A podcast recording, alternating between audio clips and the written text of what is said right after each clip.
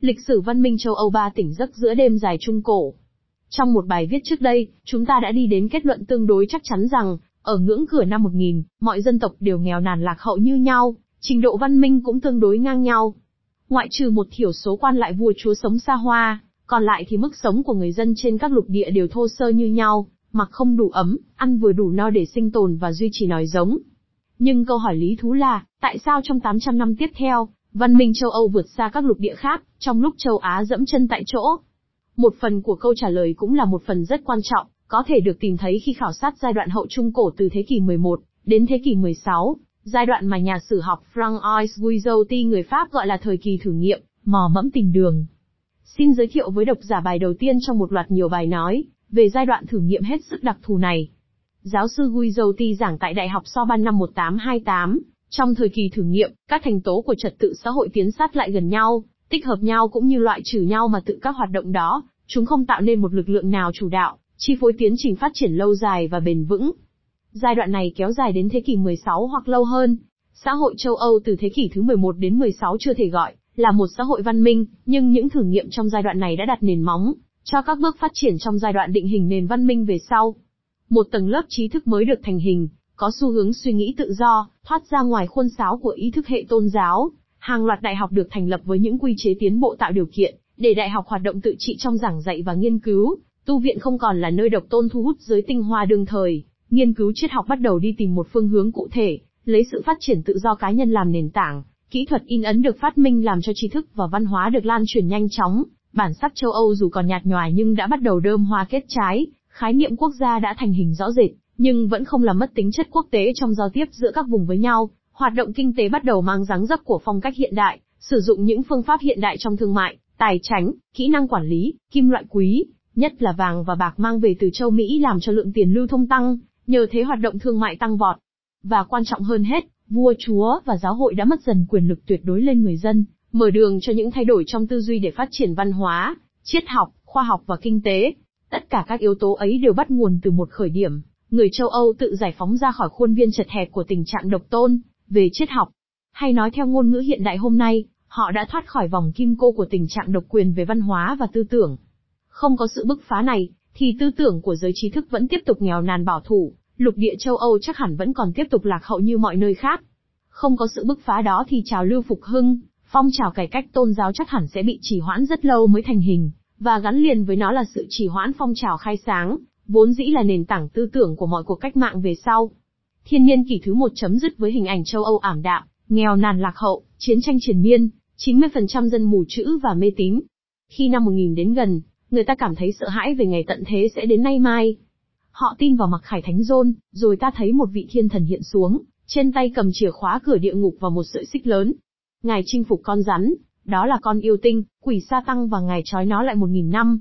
Ngài ném nó xuống địa ngục, khóa cửa lại để nó không còn phá phách ai, cho đến hạn kỳ một nghìn năm chấm dứt. Sau đó nó phải được thả ra một thời gian ngắn. Viễn tượng một thế giới có yêu tinh làm loạn, dù chỉ là một thời gian ngắn, làm tăng thêm nỗi sợ hãi về ngày tận thế. Trong thập niên cuối của thế kỷ thứ 10, đời sống kinh tế bị ngưng trệ, khi mọi người không có hứng thú làm chuyện gì có tính cách lâu dài. Người mê tín, thì lang thang ở ngoài đường để cầu nguyện với niềm hy vọng được Chúa cứu rỗi. Nhưng năm 1000 đến bình thản, rồi trôi qua một cách yên lành.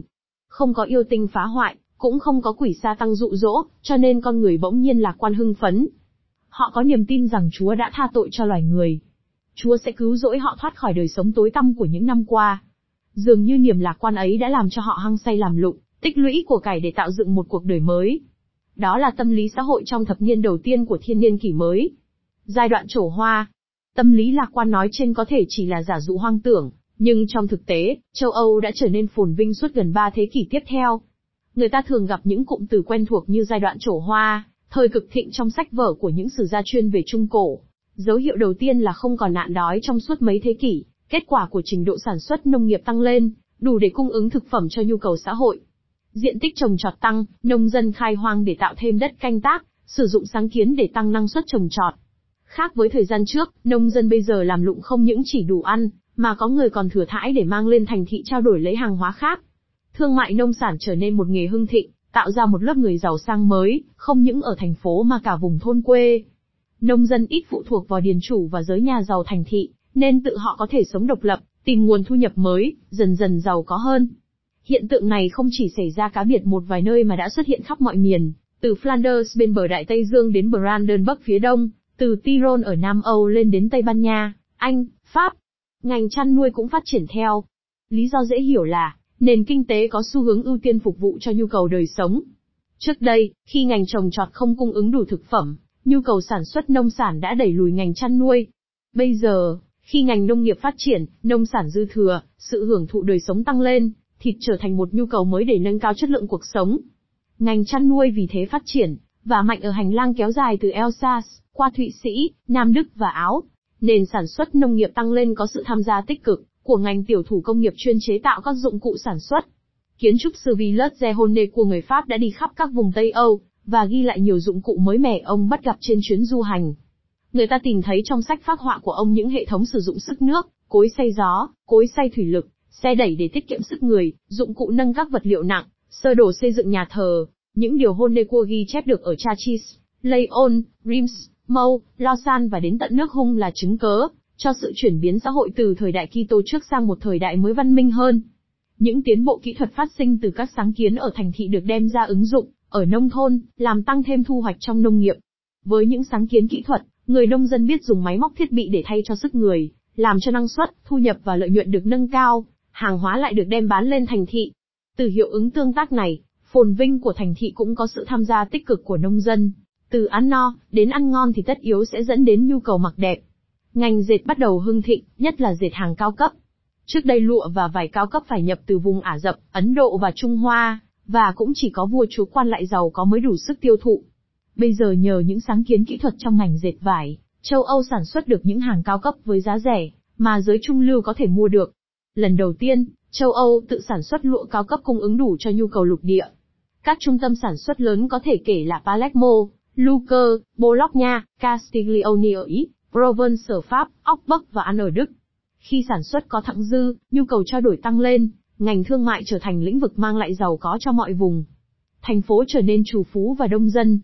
Hệ thống giao thông từ đó cũng phát triển mạnh và trải đều khắp nơi, đặc biệt là những con đường xuyên dãy núi Alps nối hai trung tâm thương mại lớn là Ý, và các nước ở Tây Bắc châu Âu, Flanders, Anh và Bắc Đức. Nhà lập niên sử Bonvesinden Lariper diễn tả thần kỳ Mailen năm 1288 như sau, có 12.500 căn nhà mới mọc lên, dân số lên đến 200.000 người, có 60 trung tâm buôn bán, 200 nhà thờ, 10 nhà thương, 300 tiệm bánh mì, 400 tiệm thịt, 1.000 tiệm ăn, 150 khách sạn, 80 xưởng đúc, 40 người chép sách. Ngoài chợ thì đầy rẫy các loại trái cây quý hiếm. Nền thương mại xuất phát từ các doanh nhân năng nổ, không những tạo nên phồn vinh trong xã hội, mà còn thúc đẩy sáng kiến, phát minh của những người có đam mê thử nghiệm cái mới trong nhiều lĩnh vực như giả kim, biến đổi năng lượng, giao thông vận tải, luyện kim. Dụng cụ kim loại không còn là của hiếm hoi chỉ có trong các gia đình giàu có, mà đã trở thành phổ biến trong các gia đình nghèo. Ở vùng Bohemia, Bắc Âu và Anh đã xuất hiện các phương pháp mới trong lĩnh vực khai thác khoáng sản, từ đó họ tiếp cận được nguồn tài nguyên về sắt thép, đồng, trì, kẽm. Khoảng thời gian 1170, việc khám phá mỏ bạc đầu tiên ở Freiburg đã đánh dấu thời gian vĩ đại đầu tiên trong lịch sử khai thác khoáng sản của phương Tây. Kỹ thuật đúc tiền vàng và bạc từ đó cũng phát triển nhanh chóng. Đến cuối thế kỷ 12, nhiều trung tâm thương mại lớn tự đúc tiền của riêng mình và tìm cách nâng cao trị giá trao đổi trên thị trường. Thí dụ như Genua và Florence có tiền riêng từ 1252, Pháp có từ 1263, Venice từ 1284. Tây Âu không còn phụ thuộc vào đồng tiền dinar của khối Islam và tiền Bezan của Byzantine, vốn dĩ trước đó là mẫu mực tiền tệ cho cả lục địa châu Âu, là đồng đô la của khu vực địa Trung Hải. Tiền luân lưu trong thị trường ngày càng nhiều. Thế kỷ 13 có thể được xem như thời điểm đánh dấu sự cáo chung của nền kinh tế đổi chác, tại châu Âu để tiến đến nền kinh tế tài chính, lấy tiền vàng và bạc làm đơn vị chuẩn cho việc buôn bán trao đổi. Với sự xuất hiện của tiền tệ, nền thương mại đi vào một khúc quanh mới, việc buôn bán được tổ chức hiệu quả hơn, tài sản của thương nhân cũng được tích lũy nhanh hơn. Ở giai đoạn cuối thế kỷ 12, một tầng lớp doanh nhân thành đạt và giàu có được thành hình đông đảo. Hoạt động của họ, cho dù có chủ ý hay không, đã góp phần nâng cao phồn vinh cho xã hội. Đó chính là tầng lớp mà sau này Karl Marx gọi là giai cấp tư sản. Như Marx nói, giai cấp tư sản đã đóng vai trò cách mạng nhất trong lịch sử. Hình ảnh đó chưa bao giờ rõ ràng hơn tại châu Âu trong hai thế kỷ 11 và 12, khi mà khắp nơi tại Ý, Đức, Flanders xuất hiện hàng trăm thành phố tự nhận là không thuần phục đế chế. Họ thách thức giới cai trị phong kiến đương thời để đòi quyền tự quyết. Và họ đã thắng. Tiến bộ về sản xuất nông nghiệp và phong cách làm kinh doanh là, thí dụ điển hình về tính chất đặc thù của văn minh châu Âu, như đã diễn giải ở trên. Thông qua giao tiếp thương mại, sáng kiến trong sản xuất từ vùng này đã nhanh chóng lan, qua các vùng khác trong tinh thần mọi bên đều có lợi. Hoàn toàn xuất phát từ tư nhân, chúng đi ra khỏi ranh giới các vùng một cách dễ dàng, tự nhiên, nhanh chóng và theo thời gian lan rộng ra mọi miền trên lục địa. Hiện tượng này chúng ta ít thấy ở châu Á hoặc một nơi nào khác trên thế giới. Thành hình lớp trí thức mới. Ngược dòng thời gian, châu Âu trong thế kỷ 6 và 7 bị cai trị bởi chế độ phong kiến lạc hậu, trong đó không ít vua chúa, và giới lãnh đạo xuất thân từ giống dân hoang dã Gas và Vanders. Thời gian này đã để lại dấu vết đen tối lên lịch sử châu Âu. Một vùng đất rộng lớn bị tàn phá từ vật chất tới văn hóa. Không có từ ngữ nào đúng hơn là bạo tàn trung cổ để diễn tả giai đoạn này.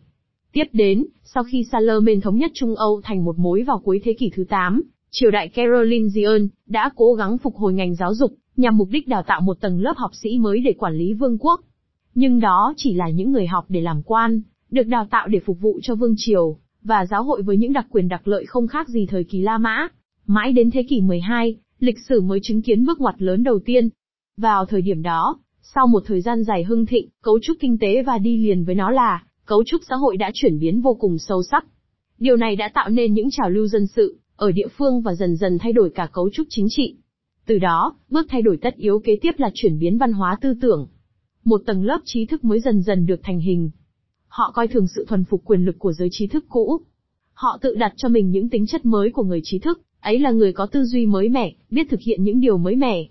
Quan trọng hơn là họ tự đặt cho mình nhiệm vụ rõ ràng, người trí thức không phải học để làm quan, mà học và tìm tòi cái mới để truyền bá lại cho quảng đại quần chúng. Từ đó, nghiên cứu và dạy học trở thành một nghề nghiệp ngày càng thu hút nhiều người đeo đuổi, trong đó có nhiều người sẵn sàng thách thức những học giả tiếng tăm đang phục vụ cho vua chúa và giáo hội. Họ từ chối lối học từ chương và tư duy giáo điều của hàng giáo phẩm. Là chuyên gia, giới trí thức hiểu rằng họ phải làm tròn chức năng và thực hành nghề nghiệp của họ, là truyền bá kiến thức chứ không phải đi làm quan. Giới trí thức nhận chân được sự kết nối cần thiết giữa khoa học và giáo dục. Họ tin tưởng mãnh liệt rằng, khoa học cần được lưu hành rộng rãi trong xã hội, chứ không phải là tài sản cần được giữ kín và bảo vệ. Họ, bất kể xuất thân từ thôn quê hay thành thị, có người xuất thân từ giới quan lại, đều là những người tự cho là chốc dễ, là đại diện tiêu biểu cho một thời đại, trong đó sự bùng nổ dân số, sự thăng hoa của thương mại, sự tái sinh của đời sống thành thị đã làm nổ tung cấu trúc phong kiến còn tồn tại. Giới trí thức thời đại chống lại lối suy nghĩ xưa cũ và phản khoa học, thí dụ như phản đối quyết định của Hội nghị hàng giáo phẩm Rims năm 1131 cấm giáo sĩ hành nghề y khoa, dưới mọi hình thức ở bên ngoài tu viện. Tính chất bảo thủ của giáo hội đã mở đường cho việc thành lập các trường tư nhân, ở bên ngoài vòng ảnh hưởng của tu viện và thánh đường. Hippocrates đã được cất cánh từ đây. Sự chuyển biến lực lượng trí thức được tăng tốc bởi hai trào lưu lớn trong thế kỷ 12 và 13, phong trào dịch sách và phong trào thành lập đại học.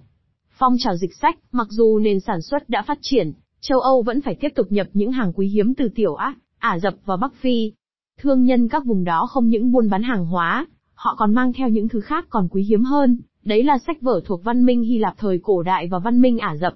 Trước đây, những tài liệu đó không được phép lưu hành trong đế chế La Mã, đã được chuyển về vùng Tiểu Á và Ả Rập, được các thư viện ở đó rộng rãi đón nhận.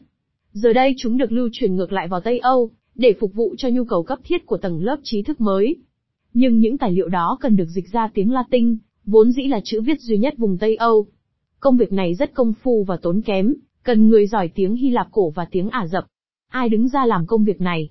Tình cờ đúng lúc ấy, phong trào Reconquista tại Tây Ban Nha, và Bồ Đào Nha đang trong giai đoạn thoái trào và phát triển chậm. Vị chân phước Petrus Venerabilis, 1092 đến 1156, có sáng kiến là, để thắng đội quân Muslim, việc cần thiết đầu tiên là thu phục lòng dân trong những vùng bị chiếm đóng. Nói khác đi là phải thắng trên mặt trận văn hóa, mà trước hết là làm cho mọi người hiểu sự phi lý chứa đựng trong kinh Quran. Vị chân phước Petrus Venerabilis quy tụ một nhóm học giả đủ mọi tôn giáo, tinh thông các ngôn ngữ Hy Lạp và Ả Rập. Họ lùng sục mọi tài liệu trong các tu viện và thư viện Islam để nghiên cứu. Cuối cùng một bản Quran đồ sộ bằng tiếng Latin ra đời năm 1142, và được phổ biến rộng rãi cho những người biết đọc tiếng Latin. Nhưng đấy chỉ là chuyện bên lề. Vị chân phước Petrus Venerabilis hoàn toàn không quan tâm đến việc dịch và quảng bá triết học Hy Lạp. Nhưng việc đọc được kinh Quran bằng tiếng Latin đã tạo cảm hứng cho rất nhiều học giả đương thời đang khát khao triết học và khoa học.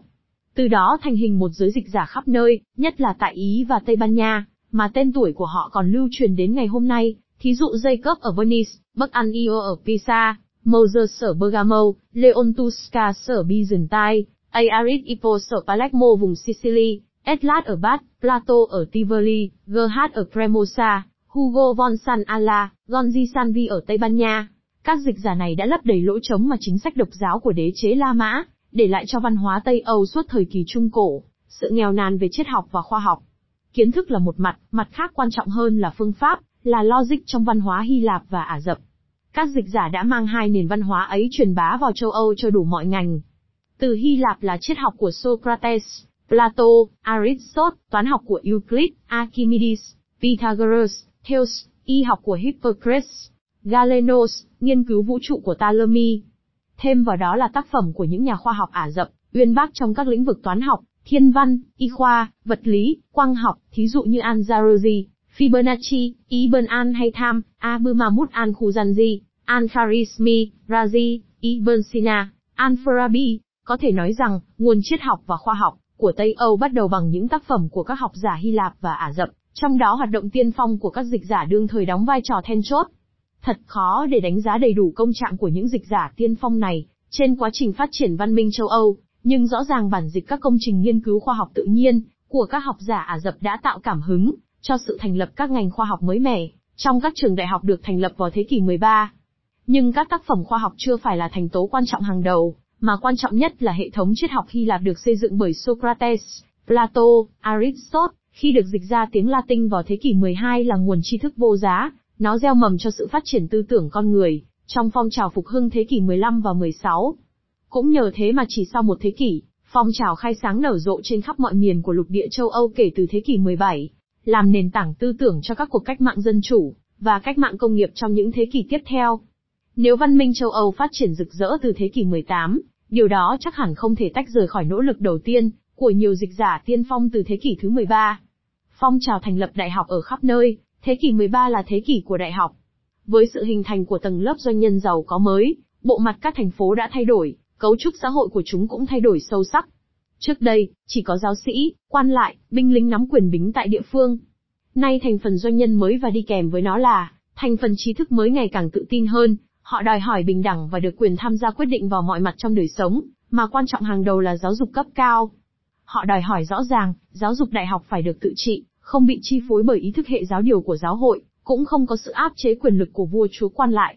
Trong tinh thần đó, một loạt đại học mới được thành lập tại các thành phố lớn, những trung tâm kinh tế lớn của thế kỷ 12 và 13. Bắt đầu là Đại học Bologna thành lập năm 1130 với nhiều phân khoa, trong đó có một phân khoa mới mẻ là luật học có mục đích phục hồi, phát triển thêm và giảng dạy luật La Mã, để từng bước xây dựng nền dân luật phục vụ cho hệ thống luật pháp toàn xã hội. Luật công giáo từ nay không còn đóng vai trò độc tôn như trước. Đến tiền bán thế kỷ 13, thì đã có hàng loạt các đại học khác mọc lên với tinh thần tự trị, và nội dung giảng dạy mới. Modena 1175, Paris, 1200, Cambridge giờ 1204, Oxford, 1214, Salamanca 1218, Padua 1222, Neapel, 1224, Toulouse 1229, Saint-Amand 1231, Orléans 1235, Montpellier 1242. Những môn học mới nhanh chóng chiếm ngự trái tim của sinh viên là luật học, triết học và y khoa. Nổi bật trong các đại học lúc ấy là Paris vươn lên như một vì sao. Paris không phải là đại học được thành lập sớm nhất. Biết bao đại học khác ra đời trong cùng giai đoạn đó ở Ý, Pháp, Anh, Tây Ban Nha, Bồ Đào Nha, nhưng ở các trường đại học đó, chưa có tinh thần tranh luận tư tưởng giữa sinh viên với nhau, lại càng không có tranh luận giữa sinh viên và thầy giáo, hoặc giữa thầy giáo với nhau. Paris đã phá vỡ sự im lặng đó, là nơi đầu tiên sinh thành trào lưu tranh luận, và đình công bãi khóa, mở đầu cho ý thức tự chủ trong tư duy, độc lập trong ý thức xây dựng xã hội, và can đảm đứng lên tranh đấu cho lẽ phải, dù phải có hy sinh. Từ những nước khác, những ai đã viếng thăm Đại học Paris đều ngạc nhiên, về sức sống mãnh liệt của sinh viên và giáo sư. Khi trở về nước, họ kháo nhau, Paris là thiên đường trên trái đất, là hoa hồng của thế gian, là tinh túy của vũ trụ. Kể từ nay, trong các thành phố châu Âu xuất hiện một tầng lớp trí thức được đào tạo các nguyên lý, về thế giới đời thực, từ đó nâng cao lòng tự tin, uy tín và ảnh hưởng lên các biến cố thời sự trong xã hội. Nếu trước đây sự thăng tiến công danh sự nghiệp chỉ có thể đạt được thông qua con đường đào tạo của giáo hội và vì thế cũng chỉ giới hạn trong hạn hẹp đó, thì từ nay, sự thăng tiến có thể đạt được qua giáo dục đại học. Ở bên ngoài hệ thống phong kiến và nhà thờ đã hình thành một tầng lớp trí thức mới. Và Đại học Paris với tinh thần tự do phóng khoáng của nó, lần đầu tiên đã bẻ gãy độc quyền giáo dục của giáo hội để tiến đến một nền giáo dục độc lập để phục vụ đời thực. Tinh thần tự do và ý thức tự trị đó đã làm khuôn mẫu cho nền giáo dục đại học châu Âu và kéo dài đến tận hôm nay. Khỏi cần nói thêm rằng, sinh viên được theo học miễn phí ở đại học. Họ cho rằng, khoa học là tài sản của riêng thượng đế, nên không thể xem là một món hàng để mua bán. Thế thì các giáo sư sống bằng gì? Nếu là giáo sĩ, họ có thể nhận lương từ giáo hội hoặc triều đình. Người học giả không thuộc giáo hội, khi trở thành giáo sư thì cũng hưởng quy chế công chức của vương triều. Lần đầu tiên, một trường giáo dục cấp cao được tổ chức thành phân khoa. Năm phân khoa chính là văn chương nghệ thuật, thần học, y khoa, luật công giáo và dân luật. Triết học tuy chưa thành một phân khoa riêng, nhưng có thể giảng dạy trong khoa văn chương nghệ thuật. Thần học không còn là nội dung quan trọng nhất trong giáo dục cao cấp, mà triết học, luật học và y khoa đã nắm vai trò dẫn đầu, thu hút sự chú ý của sinh viên. Những người được đào tạo trong đại học với những ngành mới mẻ đó, sau này sẽ trở thành chuyên gia, công chức nhà nước, cố vấn chính trị. Thông qua họ, hướng đi của châu Âu đã bắt đầu định hình, và cũng chính những sinh viên này là những người nắm vận mệnh quốc gia của họ, trong suốt nhiều thế kỷ tiếp theo. Sinh viên và tập thể giáo sư có cùng một mục tiêu muốn đạt đến, tự trị đại học. Trước hết, họ muốn rằng viện trưởng và khoa trưởng phải do hội đồng giáo sư tuyển chọn, chứ không do vương triều hoặc các giám mục chỉ định. Chương trình, nội dung giảng dạy, chế độ thi cử, cấp phát văn bằng, học vị là lĩnh vực trách nhiệm độc quyền của đại học. Để đạt đến nền tự trị đó, các đại học phải đối đầu với cả hai thế lực đang còn thống trị xã hội, giáo hội và vương triều, đấy là chưa kể phản ứng dữ dội của các cơ quan địa phương. Họ là những người trong các cơ cấu quyền lực, đồng thời cũng nắm nguồn tài chính cho các hoạt động của đại học, cho nên cuộc đấu tranh giành quyền tự trị ban đầu rất khó khăn, như David đối đầu với Goliath. Lấy thí dụ Paris, quyền tự trị đại học chỉ đạt được sau những biến cố đẫm máu, từ năm 1229 giữa sinh viên và cảnh sát của triều đình. Nhiều sinh viên bị lực lượng an ninh bắn chết. Vì thế, phần lớn sinh viên và nhân viên đại học tổ chức đình công và rút về Orleans. Trong vòng 2 năm sau, trường Paris không có một seminar nào được tổ chức. Cuộc đấu tranh kéo dài đến 1231 thì cuối cùng, vua Xanh Louis phải công nhận quyền tự trị, và trả lại các quyền khác mà vua Philip August đã quy định lúc thành lập năm 1200. Cuộc đấu tranh dai dẳng, đầy hy sinh, nhưng thành công lớn của Đại học Paris đã làm cho các đại học khác phấn chấn noi theo. Oxford, Bologna, Pezua làm những bước kế tiếp. Đến cuối thế kỷ 13, tự trị đại học đã trở thành một tính chất nền tảng cho các trường đã và sẽ thành lập một truyền thống của giáo dục châu Âu. Tự do trở thành biểu tượng gắn liền với mỗi đại học.